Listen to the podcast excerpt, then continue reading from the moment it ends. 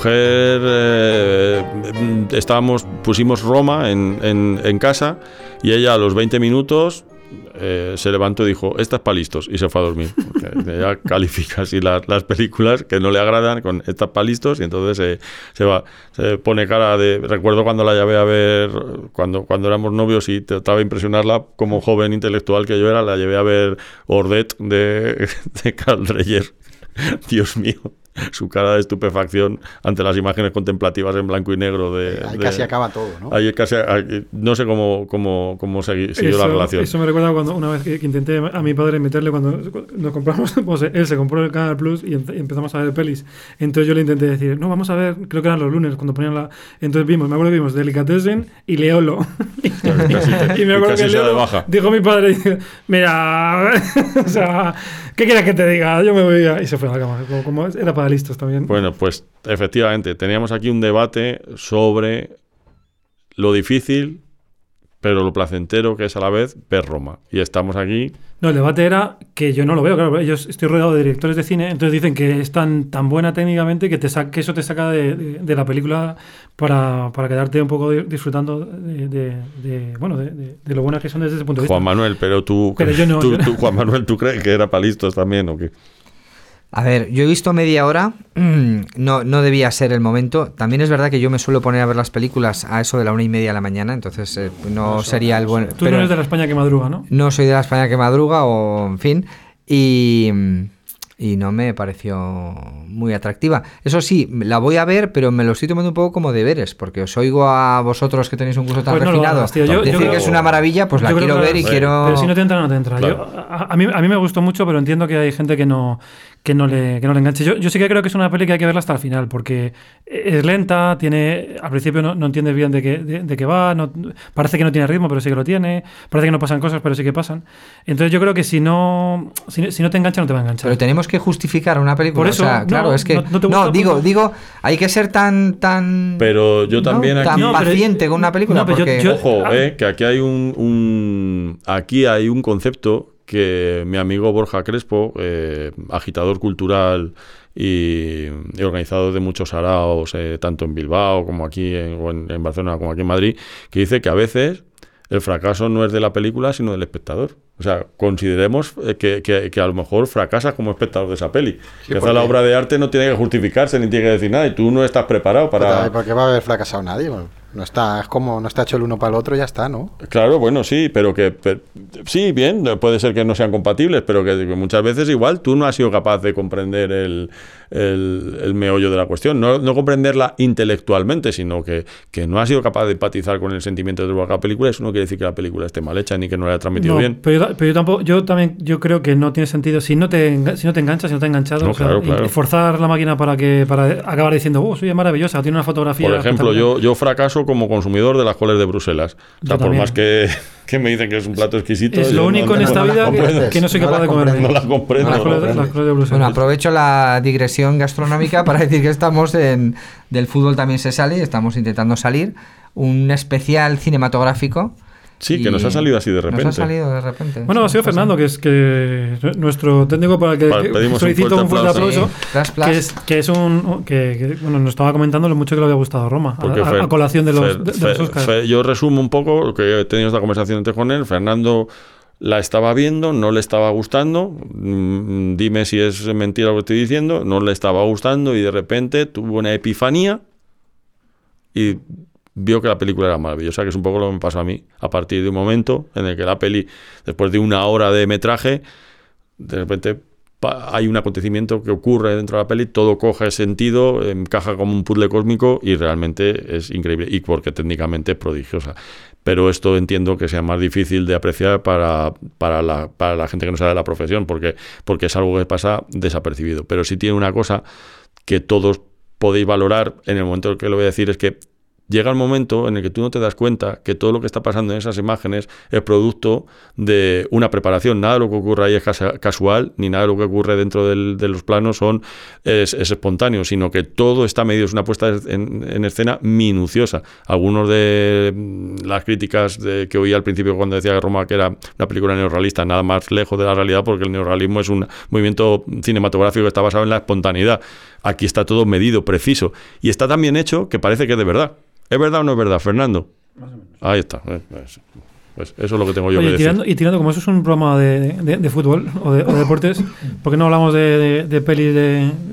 peli- pelis con deportes? Sí, no, ¿por qué? Ay. ¿Cu- ¿Cuáles molan? ¿Cuáles no molan? Ah, pa- parecía, parecía, pa- parecía que no que parecía que, que no estaba preparado esa, esa sección. Eh, antes, antes de proseguir, pues estamos aquí en Io Sotanaz, eh, José Manuel Tenorio y yo, pero tenemos un invitado que va a presentarte, ¿no? Está Dilla otra vez, Antonio Dilla, de Dilla Abogado. No, más que venir cuando queráis. Ha venido otra vez. empresa, pues compramos.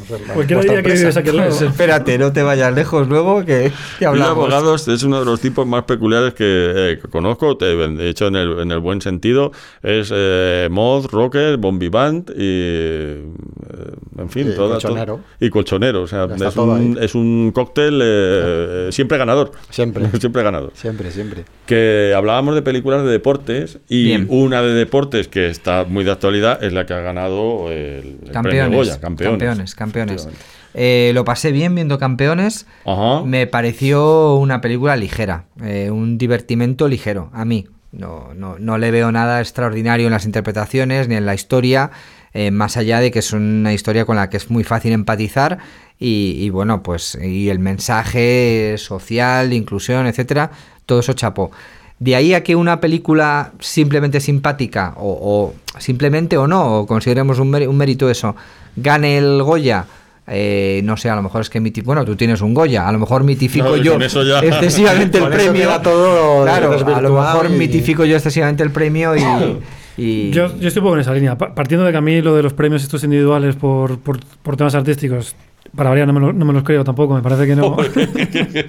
Qué raro. Qué raro, ¿verdad? Eh, sí que es verdad que hay una... Hay una yo creo que Ca- Campeones eh, tra- trasciende más que por película, por el tipo de película que es, por lo que cuenta, por cómo lo cuenta, que lo, que lo- que lo cuenta bien, por el tipo de... no- no yo, yo creo que sí. Tiene, tiene, ese, tiene ese punto. A mí sí me parece... Eso lo ayuda, evidentemente todas las películas, a ver, eh, em, siempre se ha dicho que en los Oscars, si te disfrazas de vieja borracha, autista y Bueno. heroína humano, tienes grandes posibilidades de, de- de que te lo lleves, por, por el hecho de ser un personaje eh, muy exagerado. Pero yo creo que en este caso, eh, yo creo que está bien tirado. No, está el- muy bien tirado y, premio. y está tratado con, con mucho... Porque, porque a mí no, no me gustan las películas que, que hablan de un problema y lo ponen en el centro, sino que a mí me- me gustan cuando hablan de ese, de ese, de ese problema o de esa situación desde, otro, desde otra perspectiva. Y, y, ahora- y luego enganchamos con el deporte porque yo creo que La ese es el gran problema de las películas. Es de verdad que es ligera, es previsible, tiene una realización bastante normalita, casi televisiva, diríamos, pero, pero creo que está bien que le hayan dado el Goya la mejor película de este año porque realmente ha sido la mejor película de este año. O sea, el conjunto de todo lo que ocurre, de su reacción, de su, de su aceptación por parte del público, los, el, el mensaje, todo eso, creo que es una película singular y que, y que, y que sí merecía. Que, que las otras igual lo merecían también, puede, pero yo creo que desde luego esta, si, si se premia también la respuesta que ha tenido el público a la hora de ir a verla, pues yo creo que sí, que, que es la- evidentemente la mejor película del año. Porque ¿qué es, la, qué es ser la mejor película? La mejor realizada, la mejor dirigida, la mejor La interpretada, tiene, la que más éxito tiene. la que más gusta a la crítica, es, una, es, es un, es un concepto y un criterio muy abstracto, que es ser la mejor película del año. Sea, Sí que puedes valorar la mejor dirección. yo, fíjate, te diría, te respondería eso como la que crees que va a tener más trascendencia histórica, la que la va a quedar. Es que es con, lo- con los Oscar, con los Oscar, yo creo que está muy claro, ¿no? Sí, Eh, es más, hay películas que han quedado y hay películas que no han quedado. Rocky que Taxi Driver.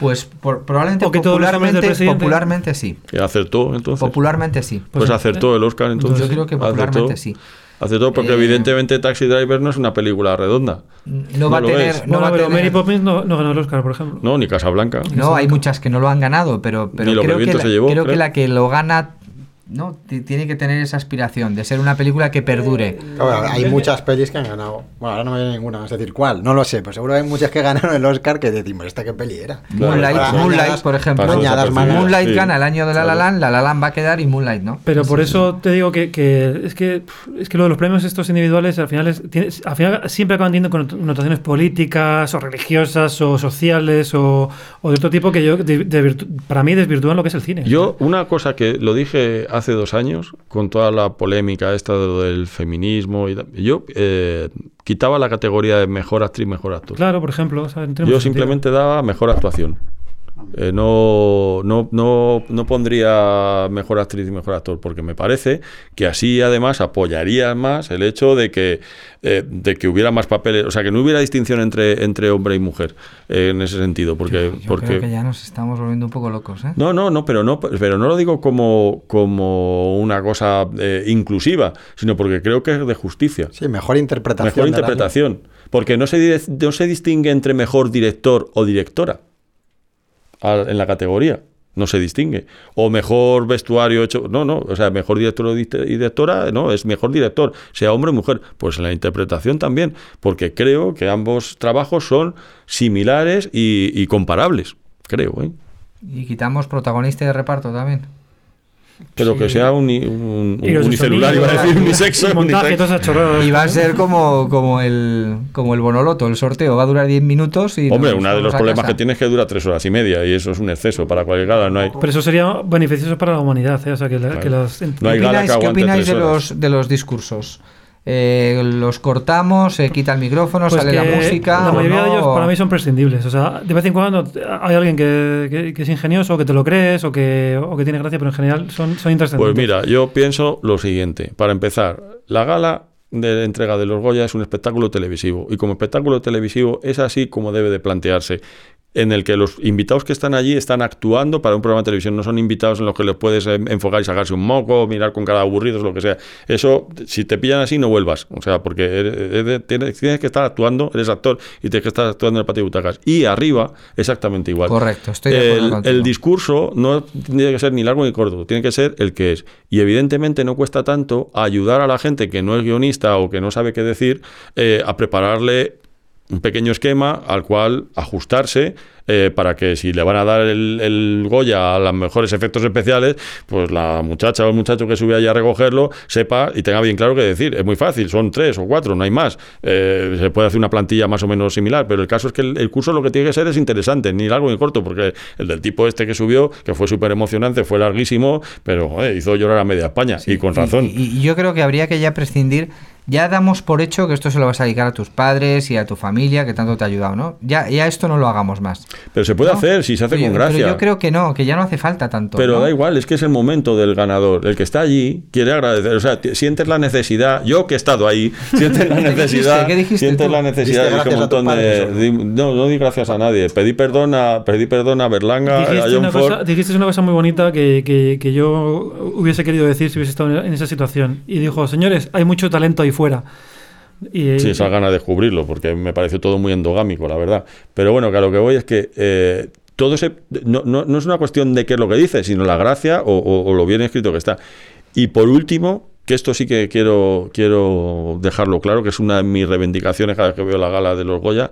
Por favor, cuando salgan las imágenes de los señores que han fallecido, por Dios, aplaudan solo al final, porque queda fatal que a un personaje que puede ser eh, la segunda ayudante de dirección, no sé qué, que no la conoce nadie, la aplaudan poquito y de repente salgan conocidos y la aplaudan más.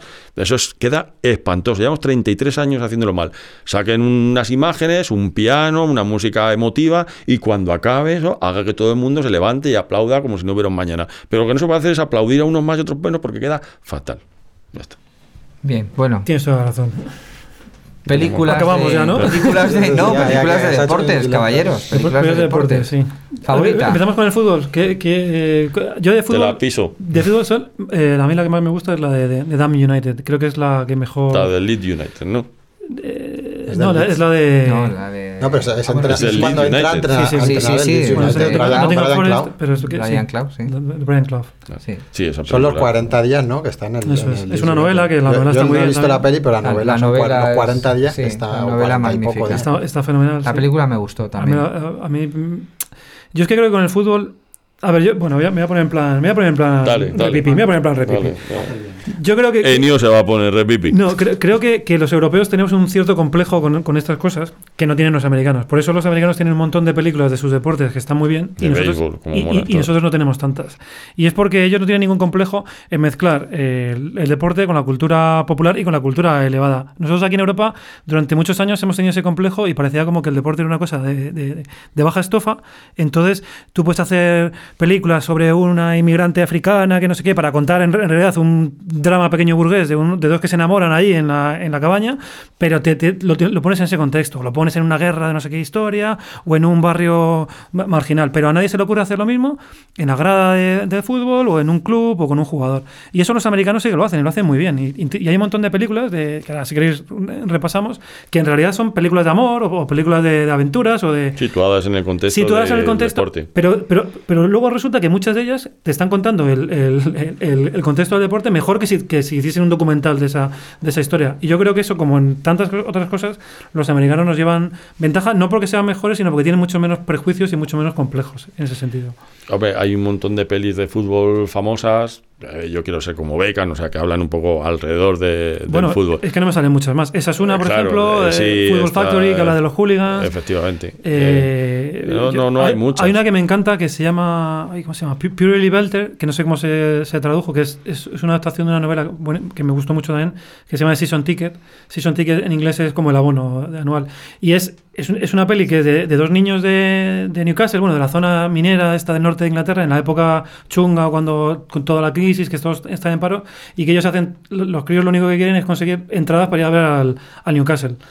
Y bueno, es un drama de estas tipo Ken Loach y tal, así en ese, en ese contexto, pero está muy guay porque, porque, joder, al final los niños lo que quieren es ir, a- es ir al campo y verlo y ver al tío a- y la camiseta, o sea, ese, ese rollo. Está, está Fiebre en las gradas también, pero que no hace justicia al libro ni a de la hecho, Fiebre en las gradas coña, hicieron una adaptación de béisbol pa- para, para en, en- en Estados Unidos, que es mejor que la, la de, la de fútbol. Tampoco es que sea ninguna maravilla, pero... Y en España tenemos El Fenómeno, que es fenomenal. La de Fernando Fernán Gómez, no sé si la habéis visto. No están- no están mal esas antiguas, esas está mal. películas de Hombre, fútbol. 11 Pero pares de botas, la- sí. de Las ibéricas, ¿no? Las Ibérica Fútbol Club también, efectivamente. Mira, Día- Días de Fútbol, que es, que es contemporánea, la- a mí la idea me parecía buena, ¿sabes? Sí. Lo, que, lo que puede pasar ahí en torno a un, a un equipo de, de Horror. barrio. La, la peli no. Horror de película. No, la peli ¿Te no. gusta? Horror. Además me parece que, que mancha el fútbol, que no Pero me la- gusta a mí nada. Pero la idea no te A mí la idea, cuando lo vi, me parece buena. Porque yo creo que yo he estado en un, en un equipo de esos y ahí hay mo- un mogollón de historias que, que podrían ser interesantes. Luego la peli no va por otro lado. o sea, es- es- es yo creo que es un poco la misma historia de siempre. Y después está también otra española que, mm, bueno, no es, no es, no es moderna, pero tiene unos cuantos años. Es el penalti más largo del Sí, mundo, creo recordar, sí, ¿no? el- Es el, El del portero hombre- de Gonzalo Suárez también. Efectivamente.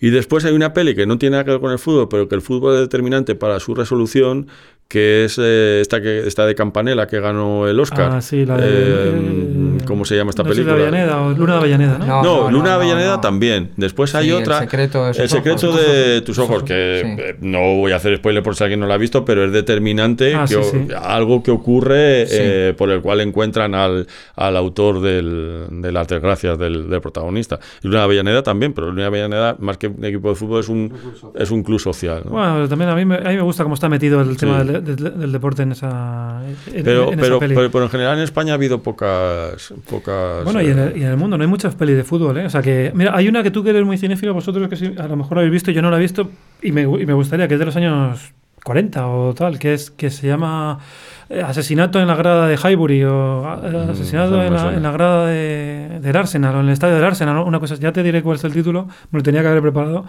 pero es una, eh, sí, es un crimen que está jugando el Arsenal contra un equipo ficticio, que no me acuerdo cómo se llama, los no sé qué, y matan a uno de- del equipo contrario y, y se piensa que es un asesinato y pues la típica novela negra de que un detective que intenta eh, eh, descubrir por qué ha sido. Y es del año 39. Tú, pues mira, te, te pongo deberes para... Pues esa me la para- miraré. Y bueno, y también este, historias de la radio en la que también el fútbol es, es, es, eh, el protagonista de una de las historias del final. ¿No recordáis? Cuando el viejo maestro... Ah, sí. ¿No recordáis de alguna de las historias? El viejo maestro Sí, del sí. final, que es el que está intentando sacar al niño adelante, le va, va- va al concurso de radio y, y el, el señor es un erudito mayor, sabe de todo, y le intentan pillar diciéndole, bueno, ¿quién fue el Pichichi eh, que marcó la mayor cantidad de goles en el año 27?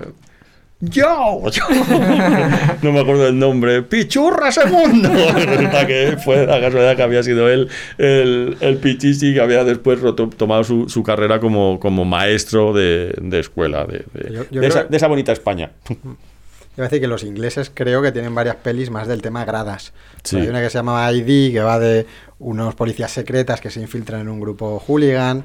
Hay otra que es de Elijah Wood, que no me acuerdo. Bueno, o sea, Elijah Wood, pero luego son un grupo de casuals que se pegan con otros casuals. Hay, hay la de Football Factory. Que, Football Factory. Y Sí, la de- mucho cultura de grada. Yo creo que si alguien hiciera pelis más de eso serían los ingleses. Pero a mí me- Sí, a mí me mezclan, de- mezclan mucho, Mucho. No Ah. tienen ese complejo que decía Enio de mezclar cultura popular con todo esto. El fútbol para ellos es. eh, Y la de junto. la del hombre que subió a una colina bajo una montaña, ¿no? también hay un partido de fútbol entre medias. Pues No. hay una película, eh, no recuerdo cuál, tengo que mirar la- cuál es, eh, en un pueblecito de estos o escoceses o irlandeses en la que hay el, el tema es un o parte de la trama es de un partido de fútbol que el pueblo este siempre pierde contra el pueblo rival. ¿No os acordáis de esa? A lo mejor es esa, pero a lo mejor es de Yo creo- rugby, yo ¿no? creo que puede ser esta. Puede ¿eh? ser, No lo no, sé. no. Es El problema siempre se dice que es el rodar, ¿no? El, el rodar el fútbol creíble. Que en- si no en tienes que sacarlo muchas veces. A la hora de O sea, ficcionarlo. el secreto de los Yankees, la, la peli esta, de- se- se- eh, que es de béisbol. Eh, no hay, apenas hay imágenes de, Yo os voy a contar una. de, de- de béisbol, ¿sabes? una O sea, cosa, tuve una reunión una vez. el orgullo de los Yankees. El orgullo de los el Yankees. orgullo sí. de los Yankees. Yo tuve una reunión una vez, no sé si lo he contado alguna vez, creo que sí, a vosotros, pero no sé si aquí en público. Tuve una reunión una vez con, con Enrique Cerezo, con el, con- no con el presidente del Atlético de Madrid, que también, sino con el dueño de la productora cinematográfica Producciones Cerezo SL. Le fuimos a ver eh, un compañero y yo porque teníamos un proyecto de una serie que sigue rulando por ahí por los despachos y no sale nunca, que se llama El Fichaje que va sobre un jugador de fútbol. Es una serie tipo, eh, No sé digas, no que copian, que copian, ¿eh? Entourage sobre un jugador y lo que le pasa fuera del, fuera del, del campo, en su vida, que es todo un desastre. Entonces estuvimos ahí reunidos con él y digo, "Eh, a ver, ¿esto qué me traéis, chavales? Ahí, el hombre ahí, ¿qué me traéis aquí? ¿No? Una serie sobre un futbolista y tal. Dice, Esto no funcionará nunca, porque hay tanta sobreexposición del fútbol en televisión que una serie sobre el fútbol jamás funcionará. Pero aún así, idos a ver a este hombre que os atienda. Y así fue, nos fuimos a ver al otro y nunca más llegó, llegó a nada. Pero puede ser que tenga razón. No, en eso ¿eh? tienes razón, porque yo creo que, el- que el error es, es hacer una- algo de fútbol que sea muy de fútbol. O sea, eh, yo, creo- yo creo que, el- que el- lo interesante sería utilizar el fútbol para contar otra, otra cosa y de, y de paso, pues eh, acercar ese mundo a gente que, que- que es desconocido. O sea, tú te has tragado, o sea, tú de pequeño te has tragado películas de béisbol sin saber cómo, la- bueno, de béisbol y de hockey sobre hielo. El castañazo, tú no has visto el castañazo, claro. película de puta madre y no sabías ni las reglas del... Hombre, del- y de fútbol americano, de cosa fútbol que americano. me quedo. ah, Es increíble la cantidad de gente que sabe ahora mismo de fútbol americano. Un saludo para Iñaco. Pero quiero decir, es tremendo. O sea, salen expertos en, en NF NFL. NFL, sí. Sea, Desconozco todo acerca del fútbol americano. No sé, no sé cómo funciona. Me quedo mirando y me, me- me parece un deporte eh, en el que ocurren pocas cosas, pero las que ocurren a la gente le interesan muchísimo. y esto viene a colación de que yo me tragué una grandísima serie que creo que algunos de los que estáis aquí habéis visto, era Sí. Friday Night Lights, una serie sobre un equipo de fútbol americano de un pueblo de Texas, Dillon.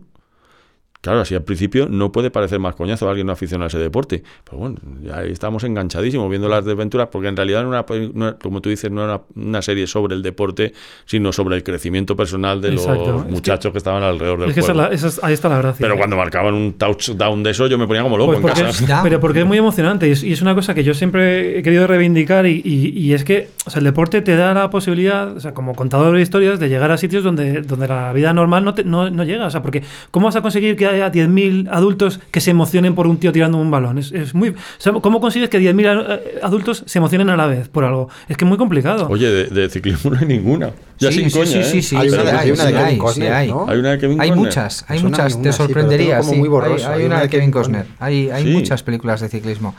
Eh, la última más famosa es el programa, la de. La, ah, vale, la de sí, sí, Armstrong. sí, sí.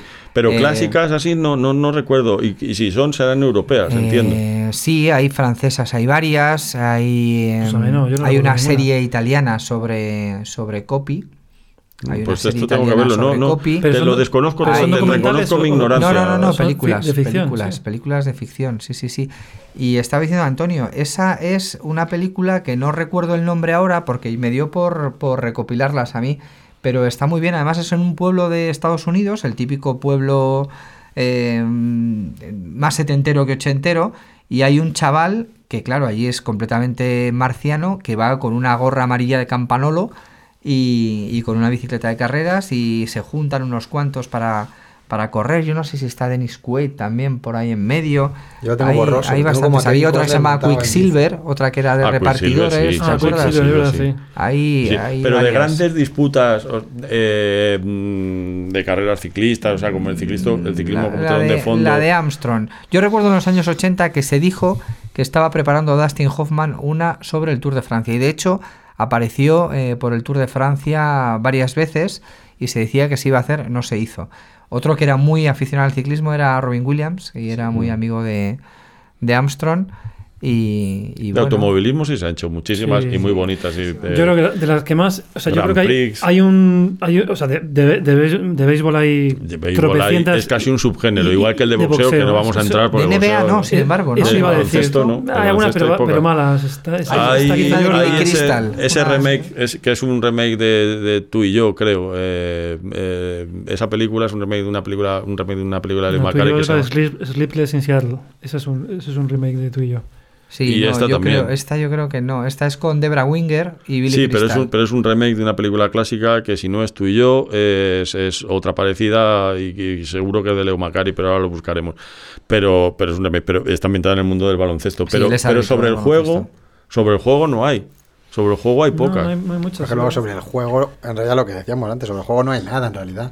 Sí, O sea, Hoosiers, sobre una historia de Fernando. Hoosiers, es verdad. Hoosiers. Hoosiers. Yo recuerdo cuando era, peque- cuando era pequeño, recuerdo los, los dibujos animados de los, de los Coach, Glover Coach Carter, ¿no? Coach Carter. Coach Carter es esta, que es un, eh, un equipo de instituto, creo que es, que son como conflictivos, Mm. quieren jugar al baloncesto, entonces tienen que tener una serie de resultados académicos. Los blancos no saben meterla. Los blancos saben meterla. Tú, que eres más mayor como yo, ¿tú no Sí. te acuerdas de los dibujos animados de los Glover Trotters? Que era una- un cartoon, Mm, eh, Tengo un vago recuerdo, ahora que me lo dices, pero no, no, tengo un vago recuerdo. ¿Cómo se llamaba el equipo que siempre jugaba contra los Glover Trotters? Lo- el- el- Los, Los Washington Capitals. Capitals, eso, efectivamente. Washington siempre se Capitals. dejaban ganar, ¿no? Claro, Era un acontecimiento en Madrid cuando venían. Yo nunca fui a verlos, maravilloso. pero cuando Yo fui- venían. yo los- fui yo- vez, yo fui ¿Y qué tal? Lo digo así en ¿Decepcionante o no? No, yo, yo era Pues pequeño, no era me como, que- mucho. como, como Madrid-Barça, una cosa así. una cosa así, sí. De- ¿Te acuerdas de una peli, macho? Tú seguro que te acuerdas, que es una de, de, de NFL, de, de fútbol americano, que se llama El cielo puede esperar. Ah, sí, Hombre, ¿te acuerdas? esperar, claro. Beatty, sí. También un remake. También Ah, un sí, un remake. remake. Sí, sí, sí, sí, es un remake de una película en blanco y negro más antigua. No recuerdo que el, el- el título puede que sea casi, casi el mismo, pero es, eh, es, es un remake de una película más antigua. Y el cielo puede esperar de Warren Beatty en el que él, claro, tiene que volver otra vez a, a encarnarse en algo, no le una- tocaba. Sí, el No- póster de la, de la película eh, aparece él con un. Unas alas, ¿no? Con un chándal. los- Sí, ¿cómo un se, llaman Rockies, esos Sí. chándal, ¿no? Esos chándal grises. Y con unas alas. Recuerdo que yo tuve la ocurrencia, no sé si desgraciada, probablemente sí, de cambiarle la cara y ponerla de Casillas. En aquella época en la que Casillas se caracterizaba por sus Pero milagros eso cuando, recurrentes. cuando dirigías un periódico de Cuando papel. está en un periódico del que me echaron. era de las Sí, portadas de las que más- Ahora se entiende todo. Ahora de las portadas de las que más orgulloso estabas, ¿no? Sí, os voy a contar para cambiar de tema. Una gran película eh, que tiene el, el deporte como trasfondo. Comedia. Eh, título: Mi desconfiada esposa. Gregory Peck, Lauren Mm. Bacall. ¿Os acordáis? Él es periodista deportivo Sí. y se casa con una tipa que es como una it girl o Sí, una influencer sí, de la moda y tal. Y es el contraste de esos dos mundos. Mm. Él queda a jugar al póker con sus amigotes en la casa que está es poluta, deportivo. Periodista Bueno, deportivo. Y la más grande en ese sentido, en bandeja de plata. En bandeja de plata es la mejor, porque, claro, ahí ves el eh, que, que, pues, siempre me hubiera, o sea, daría cualquier extremidad de mi cuerpo por saber escribir el personaje de, de Walter Matthau ahí. O sea, saber decir las mismas cosas, tener el talento de poderle poner en su boca un personaje lo mismo que dice él, como el tío va intentando salir de todas con una gracia pasmosa, vamos, me parece una... Es que además está tan bien, tan bien hecha esa película, es que no, no, no decae en un momento, es un tour de force continuo, no, cada vez va, va a más, es, es tremenda, a mí me parece una, es una de mis comedias favoritas. Y después no hay otra, otra peli también que tiene... eh, ¿Cómo se llama esta peli tan bonita de, de Kevin Costner, de béisbol? Campo Eh, de Campo Sueños. de Sueños. A mí no me gustó, pero Cup, bien. ¿no? Es en inglés, Team No. Cup. No, ¿Es Team Cup la de- es la de golf. Sí, Está sí. también la de, la de los claro. búfalos de Durham. Y- no- te gustó Campo de. Sueños? No me gustó. Porque la Tendría que volver a verla. melosa o qué? Sí, la vi un poco lenta y melosa. ¿Cuál? La del No. campo- el campo de- la- A mí la que me gusta de béisbol mucho es la del mejor, con, con, Mejor que- también, claro. con Robert Redford. Es, Mejor, esa- es fabulosa. Aparte es que la historia es brutal. esa- el último golpe cuando rompe ahí las luces, uff, se me pone... Y Team Cup, y Team Cup también eh, es chula. Estás con Don Johnson y, y el otro que sigue exactamente igual que Don Johnson. Dos actores eh, muy parecidos. Eh, esta va de- sobre golf. Es una, Pero, es Kevin Conner, ¿no? De- Kevin Corner, ah bueno, Kevin Corner y, Don Johnson, va, efectivamente. o sea, que es de sí, que es un, no- es un golfista que, que está el tío medio retirado y tal, y decide al final, tiene problemas económicos, y decide volver a participar en un gran torneo, y al principio no tiene ni palos, creo que la va dando con, con una cosa que le deja, no es un palo ni homologado, y al final, bueno, no voy a destripar el final, pero, pero, pero es muy emocionante y muy bonita, Eh, sale eh, eh, Kevin Conner es el protagonista, efectivamente, pero eh, películas de golf también se han hecho bastantes. Hay una, una película que no sé si os sonará, no creo, que se llama Los Juegos de Games. Esta es una película de los años 70 con Ryan O'Neill, con Charles Aznavour, eh, sobre los Juegos Olímpicos de Roma. Eh, Juegos eh, sobre el maratón en concreto, Mm. ¿vale? Entonces son las historias, a mí me impresionó mucho cuando la Sí, vi. ya sé cuál Son las sí. historias de los diferentes contendientes, el inglés que no recuerdo quién es, el americano que es Ryan O'Neill, Charles Aznavour es el pues no sé a quién representa, a qué país, hay un Sí, hay, un, es como hay un aborigen australiano Es como también. episódica. van- no es que sea de episodios, pero sí que la trama está, está dividida entre las cosas que les pasan a cada uno de los, Sí. de los, de los corredores. Sí. Y sobre, sobre la matanza de, de Sí, Múnich, Múnich, 70. sala de Múnich. eh, Múnich, pero después hay otra Domingo Sangriento, me parece que se llama, o Sábado Sangriento, una de los años 70 también se hizo muy, muy pocos años posterior a, la, al, al- a los asesinatos.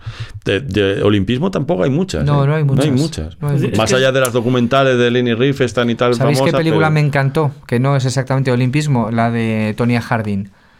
Eh, La Yo, de- Tonya. me parece una película ¿Cuál, cuál, cuál? buenísima. La de Yo, Tonya, la rivalidad entre Ah, las sí, patinadoras. sí, sí, sí. Es una película Sí, sí, excelente, sí, de las sí. mejores del año pasado. Pero lo que decías antes, yo creo, yo creo que es difícil plasmar en, en el cine lo que es el deporte en sí. O sea, porque est- hemos estado hablando todo de, de historias que, que utilizan el deporte. Yo estaba, estaba intentando hacer memoria de, de alguna peli que, que plasme así. Y bueno, no, no sé si estaréis de acuerdo, ¿no? pero a mí Moneyball me parece, me- aparte que la peli me mola mogollón, Moneyball bueno. creo que sí que sí que llegas a, a- a interiorizar lo que es, o sea, lo que es el béisbol para la gente que está ahí metida, ¿sabes? Para el entrenador, No, para todo, pero más del juego del béisbol es la gestión del equipo. Bueno, sí habla, habla del, del No, pero, pero el jugador que, que a, mitad, a mitad de temporada lo tienen que echar porque tienen que hacer sitio al otro, el que está retirado por una lesión. O sea, ese tipo de cosas que son muy, muy de deporte.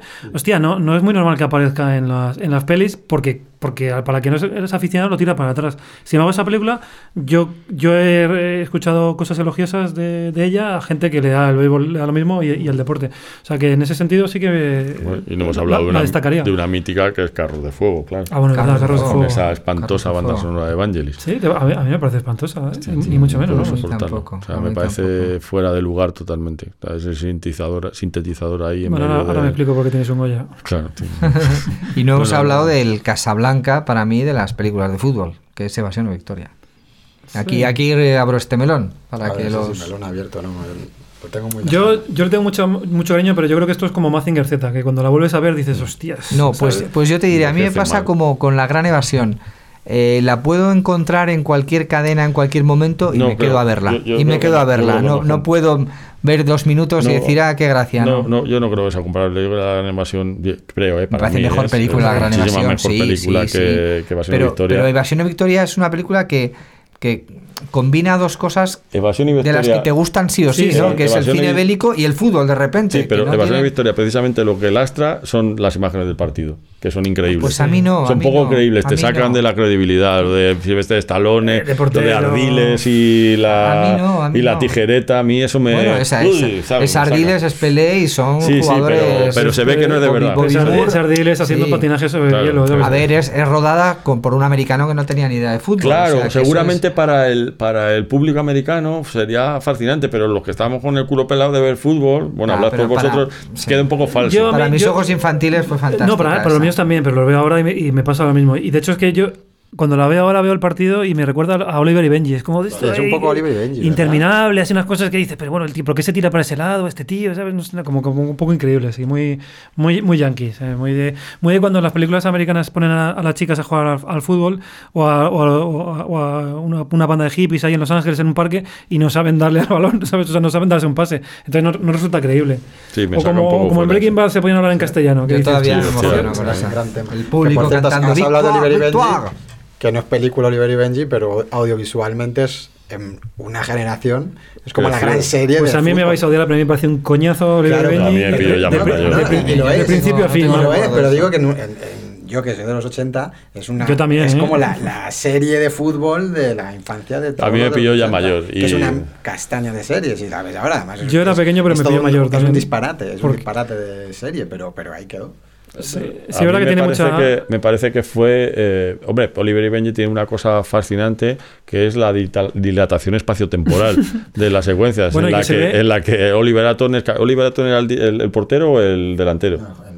El delantero. Pues Oliver Atom puede estar durante tres episodios dándole, chutando el mismo valor en la misma dirección mientras ocurren movidas en su cabeza que, Tiene una cosa- que se han tomado los guionistas de esto. Tiene una cosa llamaron- incluso más fascinante y es que es capaz de ver la curvatura de la Tierra Sí, en sí, un sí, campo de fútbol. sí, ¿sabes? sí, O sea, sí, sí, sí, eso mismo. Pero tú imagínate, iba, chutaba Y Oliver Atom, horizonte, cómo se y perdía, entre, ¿eh? entre que el balón llegaba a la portería pasaban tres episodios y mientras tanto había flashbacks, recordaba cuando él era pequeño, eh, la, la- la motivación que tenía de sus padres, va, Oliver puede ser, puede ser el mejor, no sé qué, y todo esto mientras que el balón iba cruzando los 10 metros que estaban entre Oliver Atom y la portería, daba para tres episodios. De ahí a Bola de Dragón, nada, fue, fueron dos pasos, los que las peleas eran insoportables e interminables. Perdona a todos los frikis que, que me estén escuchando. Entonces, una- cosa de, de, o sea, que yo no, era un no acabar nunca. Yo, Oliver y Benji, o sea, no. O sea, Que Benji por, no por pintaba ahí, nada, por porque Benji no. pintaba Porque nada. es que era. Capitán Subasa, era en japonés. O sea, su Oliver era Subasa en Japón. Y aquí decidieron que era Oliver y Benji. Pues Oliver y otro chico. Pues ¿quién es este? Benji. Pues venga. Y ya está. pero, Benji en- pero Benji no salía, ¿no? O sea, salía un poco, pero... Pero no era protagonista. Además, es que me- dicho Oliver igual que no. Me recuerda a Leticia. Sabater y no sé por qué, tío, Oliver y Benji.